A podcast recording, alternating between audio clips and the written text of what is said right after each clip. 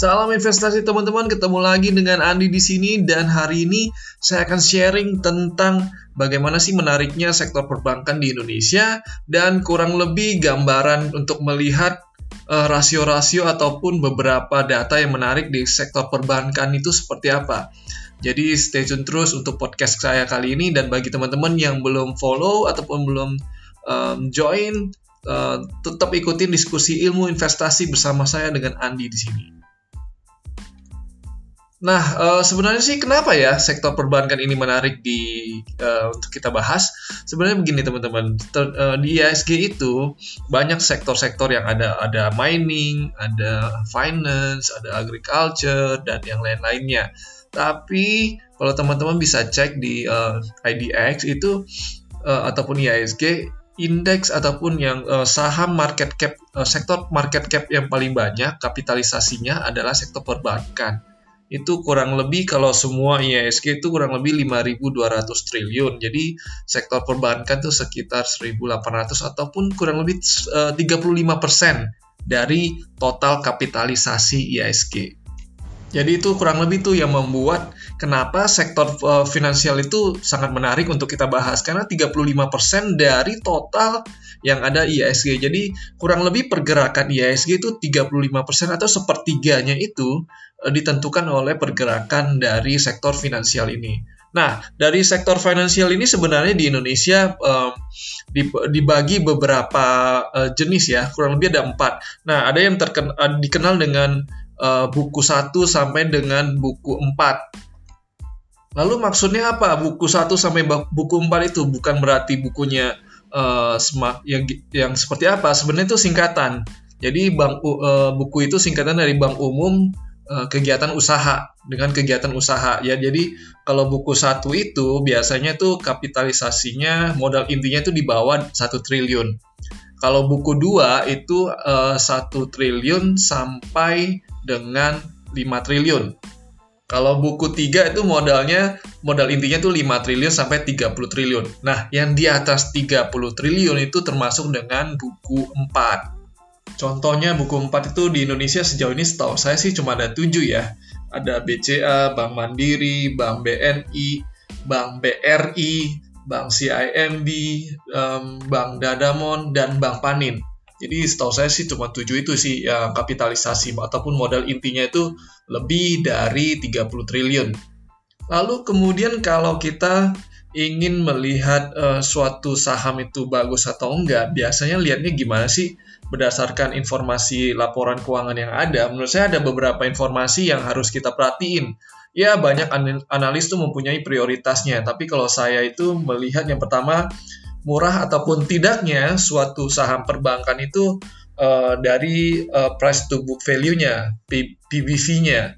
Um, menurut saya karena uh, pada awalnya kalau uh, di saham-saham sektor yang lain yang salah satu bisa kita lihat itu yang uh, tercermin dari uh, PE ratio-nya, price per earning ratio-nya tapi kalau untuk perbankan kayaknya kurang cocok. Jadi yang lebih cocok adalah price to book value-nya. Karena kalau di PI, uh, eh, di perbankan itu ada beban provisinya. Jadi kurang lebih uh, provisi ibaratnya cadangan yang harus disiapkan untuk dianggap udah uh, gagal bayar dari kredit-kredit yang disalurkan. Nah, itu akan mempengaruhi dari uh, earning perusahaan. Oleh sebab itu rata-rata analis sih banyak lebih menggunakan price to book value-nya dibandingkan PE ratio-nya. Tapi kalau untuk sektor yang lain mungkin PE ratio-nya itu lebih uh, dipakai ya, teman-teman. Jadi itu yang pertama terkait dengan uh, data yang harus diperhatikan di laporan keuangan. Yang kedua, kita juga bisa melihat dari segi uh, rasio CAR-nya ataupun uh, capital adequacy ratio-nya. Jadi kurang lebih CAR ini uh, merupakan kemampuan bank untuk mengatasi suatu kerugian yang uh, yang akan terjadi di masa depan. Itu kurang lebih penjelasan gampang ya tentang CAR ini.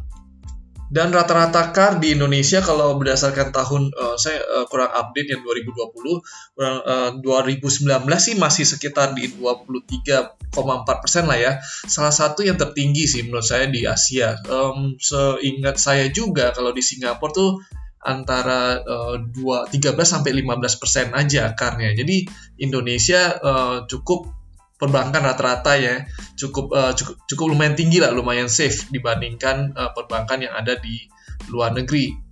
Tapi ya ini berbeda juga ya, ini kan average-nya ya. Jadi kita harus lihat masing-masing. Uh, jadi semakin uh, tinggi kar suatu perbankan ini harusnya semakin baik. Itu menunjukkan kurang lebih kemampuan perbankan tersebut lebih bagus ini dalam mengatasi potensi kerugian di masa depan.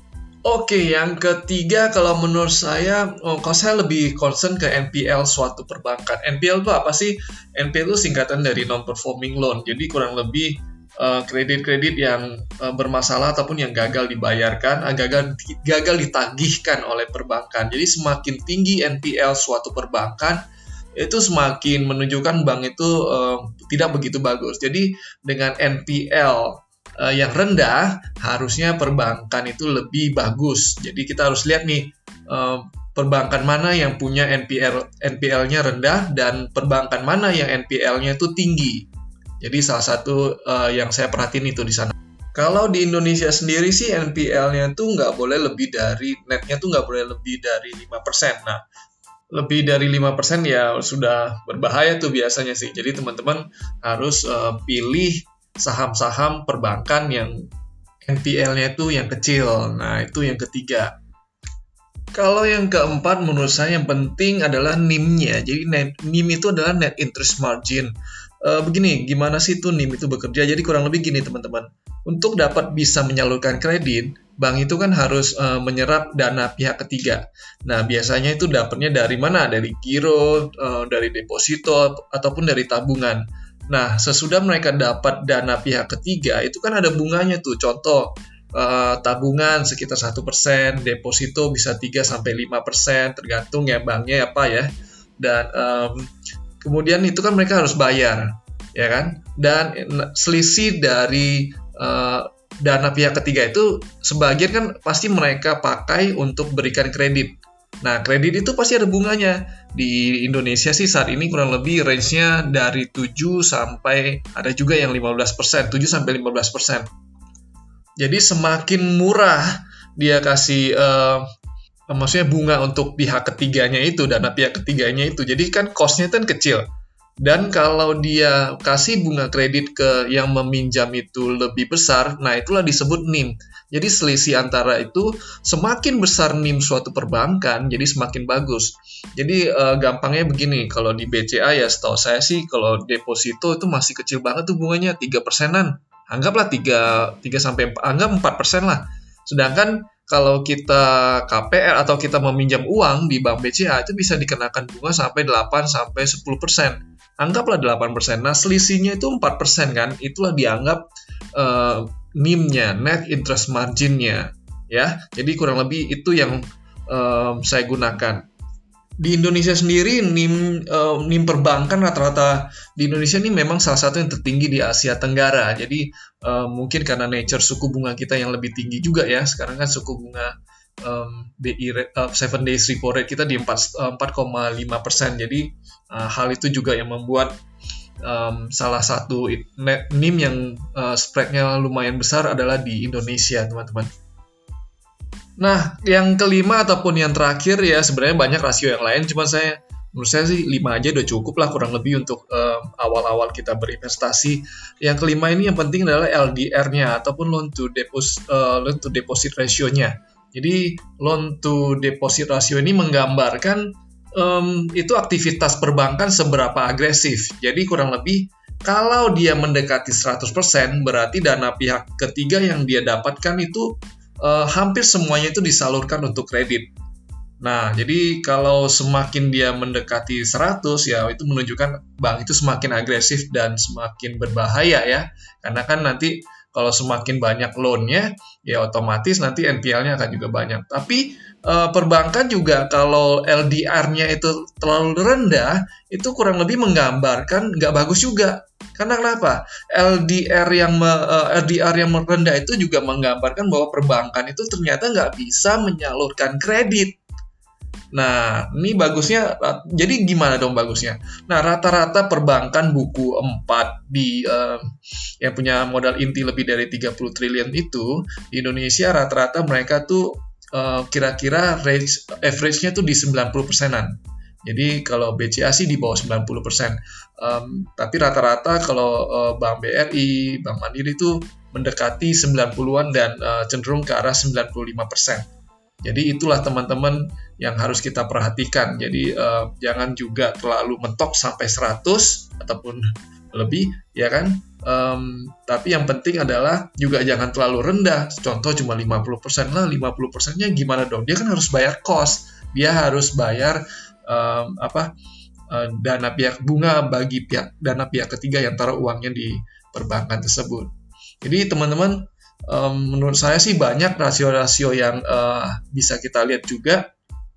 Jadi uh, saya sih cuma lima ya rasio. Uh, yang pertama tadi kita bisa ngelihat dari uh, price to book value-nya. Yang kedua, mungkin kita bisa ngelihat dari CAR-nya, capital adequacy ratio-nya. Kemudian kita bisa ngelihat NPL-nya. Dan yang keempat, kita bisa lihat juga dari uh, net interest margin itu seberapa besar. Dan yang terlima ini kita bisa lihat keagresif uh, dari suatu perbankan itu menyalurkan kredit seperti apa. Nah itu sih um, saya sih li lihatnya sih kurang lebih lima rasio itu. Tapi mungkin teman-teman ataupun analis yang lain tuh banyak juga melihat eh, rasio-rasio uh, yang lain.